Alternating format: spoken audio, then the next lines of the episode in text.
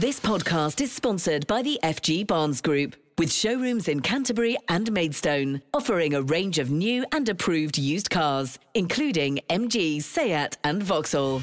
Kent Online News. News you can trust. This is the Kent Online Podcast. Nicola Everett. Hello, hope you're okay on Tuesday, October the 4th. Thanks ever so much for downloading today's podcast. Plenty coming up for you in the next 20 minutes or so. But our top story today is that a further 16 charges have been brought against a man who's in prison for murdering two women and abusing bodies in hospitals in Kent. Well, Ish joins me now with more on this story. Firstly, Ish, can you remind us who David Fuller is? Well, the 68 year old from Heathfield in East Sussex was given two whole life sentences in December last year for killing Wendy Knell and Caroline Pierce in 1987. Both women, who were in their 20s, had lived in bedsits in Tunbridge Wells. Fuller was arrested in 2020 after advances in DNA technology linked him to the crimes. It was also discovered he'd carried out sexual offences on bodies in mortuaries in Tunbridge Wells Hospital and the former Kent and Sussex Hospital over a 12 year period. He was given 12 years to run concurrently after being convicted of crimes against 78 victims. And what's happened today? Well, detectives have been continuing to investigate and have now brought charges connected to 23 further female victims who died between 2007 and 2020. 13 of them have been identified, but 10 remain unknown. Fuller faces 10 sexual offences charges in relation to 10 victims who've been identified and a further two charges related to unidentified victims. He's also accused of possessing extreme pornography. He's due to appear in court via video link later this week. Thanks ever so much, Ish. We'll update you on that court appearance later on in the week. And if you've been at all affected by this case, details of where you can get support are within the story today at Kent Online.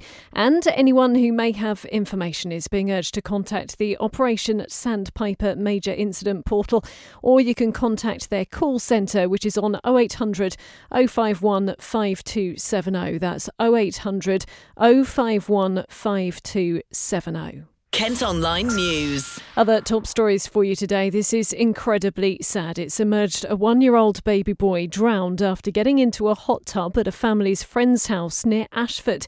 An inquest has heard Jetson Mafia Kirby from Folkestone had been trying to grab a toy when it happened last June.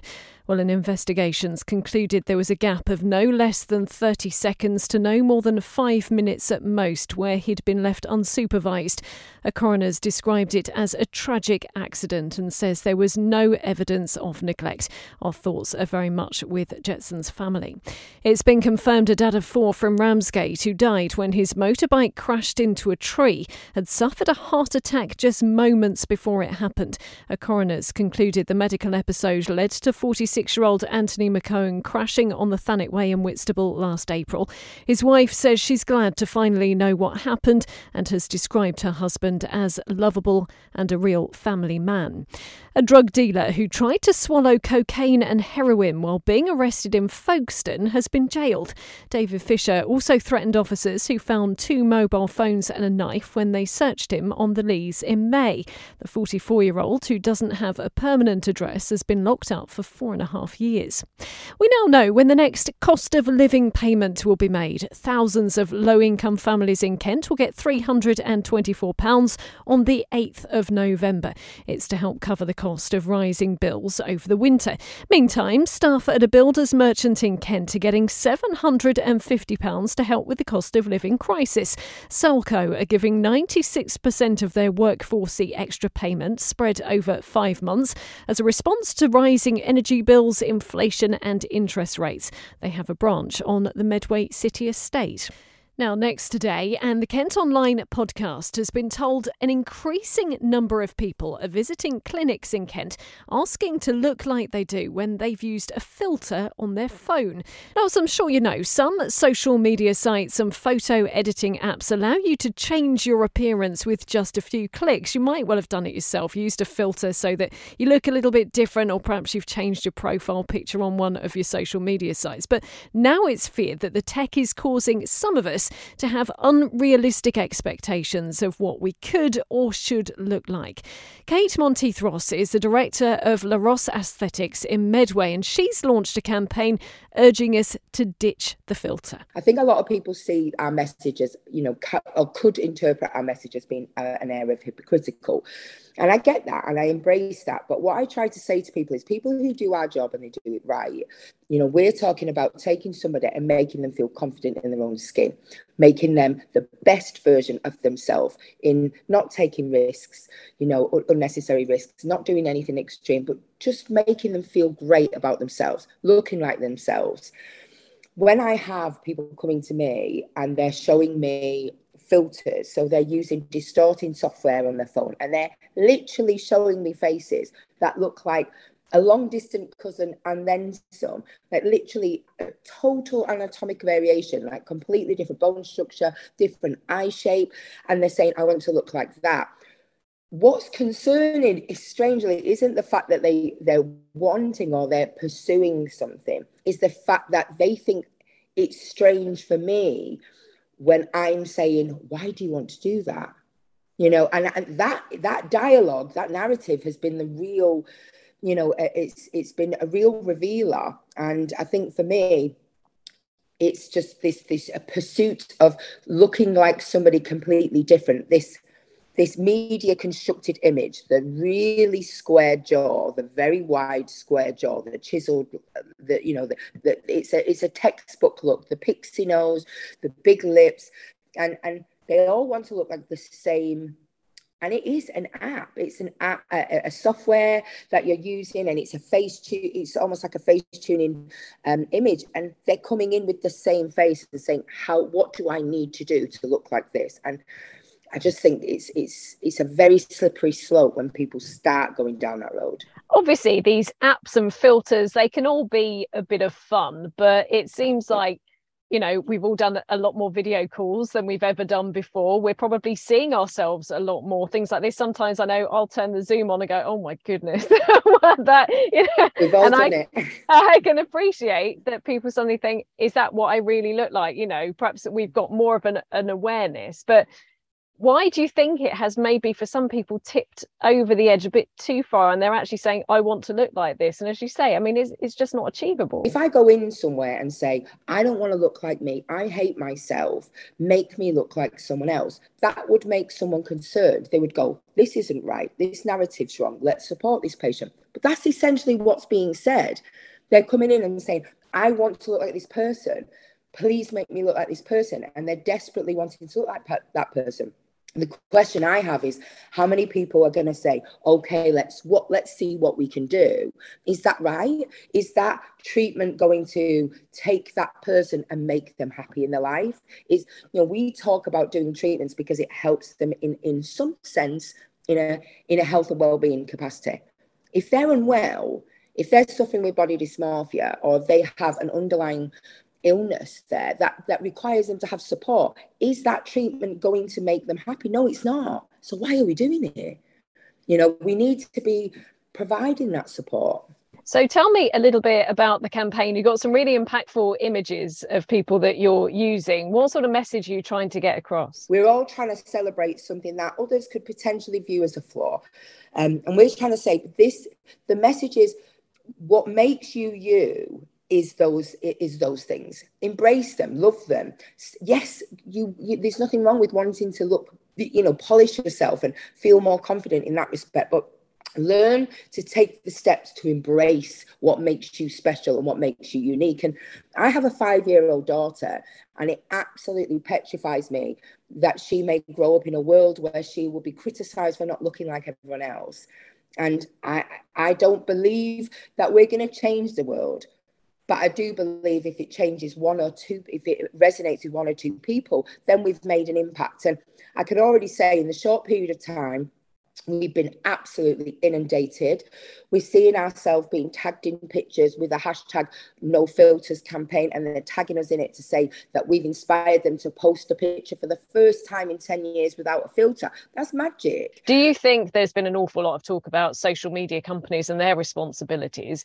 Do you think there should be any kind of policing of what is available, particularly for young people to use and to be able to change their image, you know, on a on an app? When I was a teenager, we didn't have phones. How old am I? We didn't have phones. That's the reality. You know, we were, and I think perhaps you're the same as me. We were we were the lucky ones. We got to go home after school and shut the door and then deal with it the next day. Our children don't have that the world is is a, is so much more pressurized. And as someone who has been in teaching as well as obviously my my uh, medical profession for a long time it broke it's always been a, an, an area that has concerned me the pressures on young people. And i've never ever seen anything like it. Filters when they're used in a comedic value for bunny ears and uh, you know whatever yes there is an innocence to it. I remember my daughter being one year old and was playing around with those filters. I get that. But with everything in life, there has to be a limit. And you, if somebody tells me, you know, what is the benefit of creating a filter that completely changes someone's face? Explain to me the value. Uh, I don't understand the value. They've done it, they've created it. And now we have an epidemic of people who want to look like that. Is that wrong? But I ask the question, what is the point? Where's the benefit? Where is there a comedic value? No, there isn't. So what you're doing is creating an app where someone can just look like this media presented image of perfection, this ideologic view. Why is that allowed?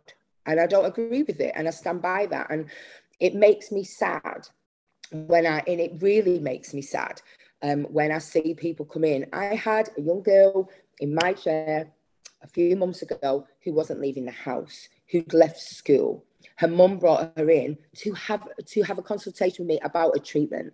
I was like, absolutely not. She was beautiful, literally textbook, anatomically perfect in every way. And she hated herself. She was like, I need to look like this. I need to look like this. And it was, it really bothered me. And that was the reason I was like, this is, we've got to do something, however small, you know. But if more and more people start to embrace that message, then real change can come. You can get involved in that campaign by posting a picture on your socials using hashtag ditch the filter. This podcast is sponsored by the FG Barnes Group with car dealerships in Canterbury and Maidstone. An investigation's underway after a motorcyclist was killed in a crash in Dover. The man in his 30s died at the scene of the collision on the A20 near the port last night. The family of a Gravesend woman claim visiting nurses failed to treat an infection which could have led to her losing her leg. The 78 year old who lives in a retirement home in St Gregory's Court had to have three of her toes amputated two months after she fell and cut her leg. Her granddaughter is blaming staff for not spotting the signs of an infection and wants her rehomed. Bosses insist they'd always acted in line with their robust policies and procedures. The new Home Secretary is expected to announce a new approach to tackling the Channel crossings crisis at the Tory party conference later. More than 33,000 people have made the dangerous journey to Kent in small boats so far this year. Well, it's understood Suella Braverman could try to bring in a new law to effectively ban them from claiming asylum. We will have reaction to whatever she has to say in the podcast tomorrow. Now, children playing in one of Kent's football leagues have been banned from deliberately heading the ball as part of a season long trial. Under 12s in the North Kent Youth League will give away a free kick if they do a header during a match. If the trial is deemed a success, it'll be rolled out to all under 12 matches across the country next season. But why is it happening? Well, Toby Elgar is a youth development officer at the Kent FA, and he's been speaking to Lucy. I think it's probably important to point out first of all that it's it's a trial at the moment. So um, the FA have brought in this trial for the the 2022-2023 season uh, for under 12 football and below. Um, this is following kind of um, the FA introducing heading guidance in 2021, um, which advised that heading shouldn't take place in in in the same age groups. Um, and the, the aim of this trial is basically to see if the removing of heading is successful, and therefore then um, kind of bringing it in across all competitions under 12 and below for the 2023-2024 season. What are some of the dangers around heading a ball for, for children that young? I think there's still lots of unknowns, and I think that's one of the reasons why the FA have brought in this trial. So um, it's you see the, the, the, stories now of, of footballers that are, are suffering uh, many years later um, with you know kind of I suppose, yeah, head head injuries, or um, you know, other kind of, of, of issues later in life. And obviously, the the quality of footballs, um, the weight of the footballs has, has kind of changed over time. But uh, it's there's still lots of unknowns, and if if we can remove that that kind of risk of, of heading a ball while uh, you know while children are young, they're obviously their, their their brains and their heads are still developing. So um, it's kind of important to kind of minimise the risk really that, that they face when when heading a football. And I understand that if a child in the under 12 games does head a ball, the other team gets a free kick. Um, I mean, how's that decision made? And do you think that's fair? Again, this is all part of the, the, the trial. Um, it's an indirect free kick, which is the, the first time that indirect free kicks have been brought into to youth and mini soccer. How often heading occurs at those age groups anyway is something that doesn't happen very often. I coached in, in Kent for many years at these age groups, and um, you know when this trial was announced, having conversations with with other coaches that I've I've worked with before, trying to remember, you know, how many times really the football was headed in, in youth youth football matches, mini soccer matches, and I really couldn't remember many occasions at all where there were there were headers. So the impact really should be be very very little. What would your message be to parents who maybe are a bit frustrated with this new rule? You know, are, are you reiterating that you know this this could potentially you know save their children from a, a head injury longer down the line? At the end of the day, it's, been brought in to protect children. Um, you know, the, the kind of the still lots of research obviously going on, but it wouldn't have been brought in had there not been some kind of indications that you know this this is for the good of of, of children's health going forwards for you know looking long term at their at their lives um, and yet it's it's I suppose the message would be stick with it. it it's there to kind of uh, kind of help, and the impact that they should see on on football matches should be very very minimal. It really should. And we've also heard that um, in Medway they're deciding to opt out of this. Is that right? Leagues across Kent and across the country were invited to participate in this trial. Um, it came out quite sort of late into preparations for for this season um, and 60 competitions uh, across the country have signed up, I believe, or around that number, a rough figure, um, which equates to just over roughly one per county FA if you were to average them out across the, the counties in, in Kent. All our leagues have been incredibly supportive of this this coming in that are that are obviously eligible, have eligible age groups to participate. Um, only one league's actually signed up to the, the trial, which was the, the North Kent Youth League. Um, and you know the only reason the other leagues haven't haven't signed up is not that they're not supportive of it. It's simply volunteer capacity uh, to be able to trial the the uh, I suppose the ban in heading. Um, it's not just a case of signing up and adapting the rules. There are some other steps that um, leagues and volunteers on on those leagues and within those clubs have been asked to kind of do across the season. And understandably, um, our leagues do a great job. The volunteers give up so many hours to to give their best for for their leagues and the, the clubs that are within those leagues.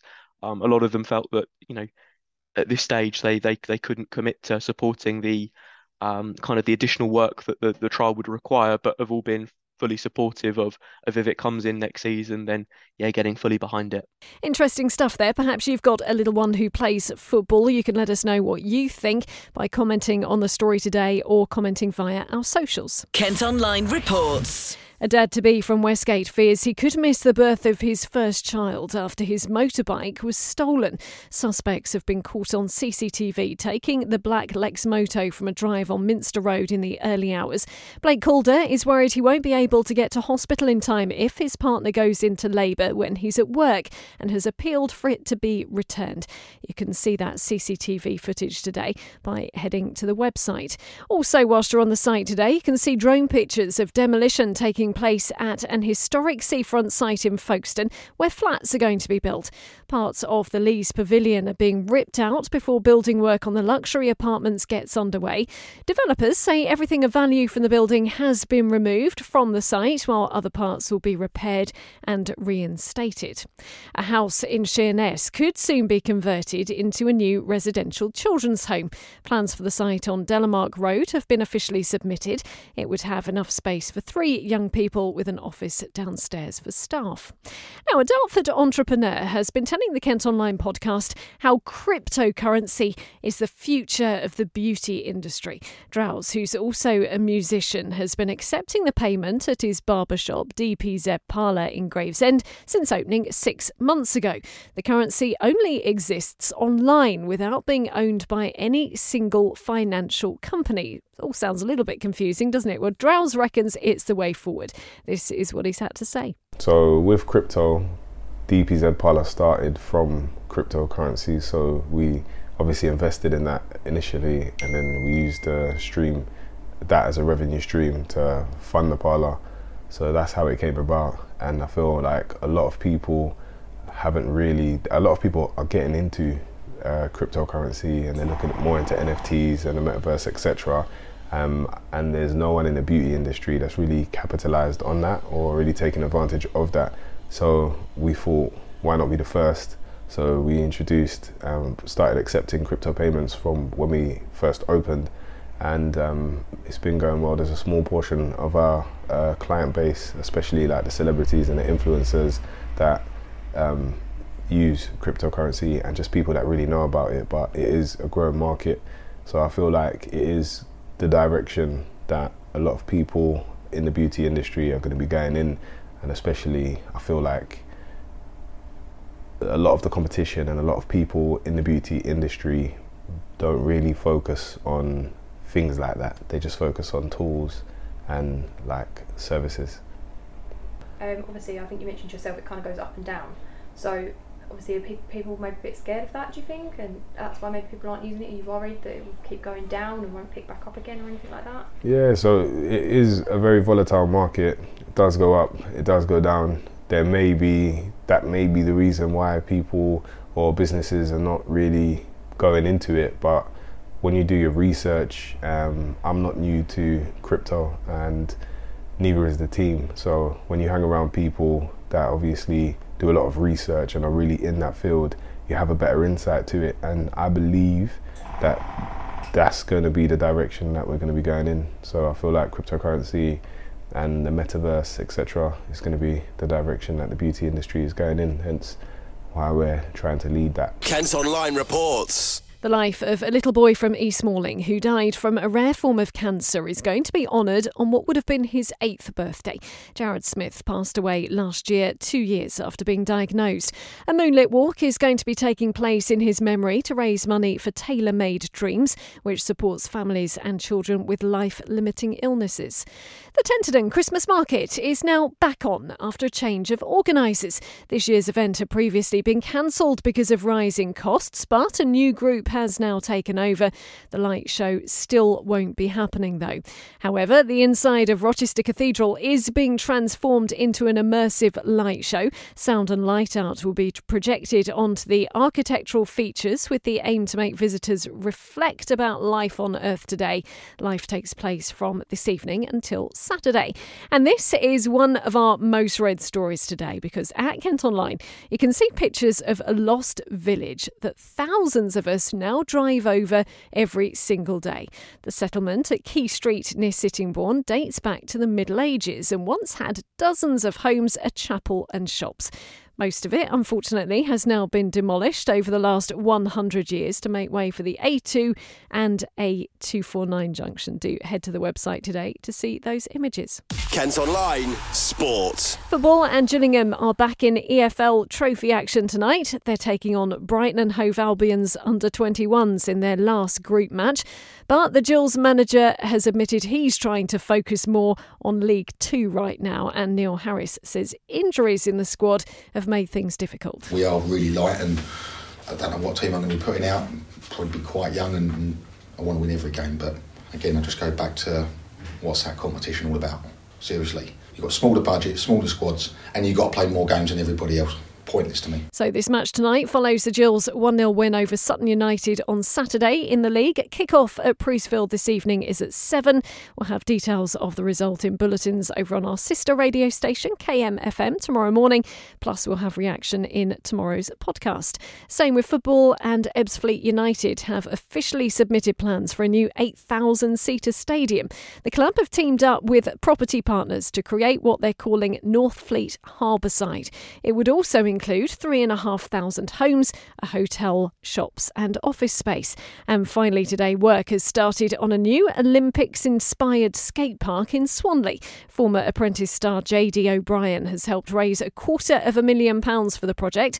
The park at St Mary's Rec is expected to open before the end of the year and will eventually be able to host competitions. Well, that's all from us for today. Thanks ever so much for listening. Don't forget, you can follow us on Facebook, Twitter, Instagram, and TikTok. You can also get access to the ad free Kent Online premium site. To do that, you need to subscribe. Just head to kentonline.co.uk forward slash subscribe. News you can trust. This is the Kent Online Podcast. This podcast is sponsored by the FG Barnes Group, with showrooms in Canterbury and Maidstone, offering a range of new and approved used cars, including MG, Seat, and Vauxhall.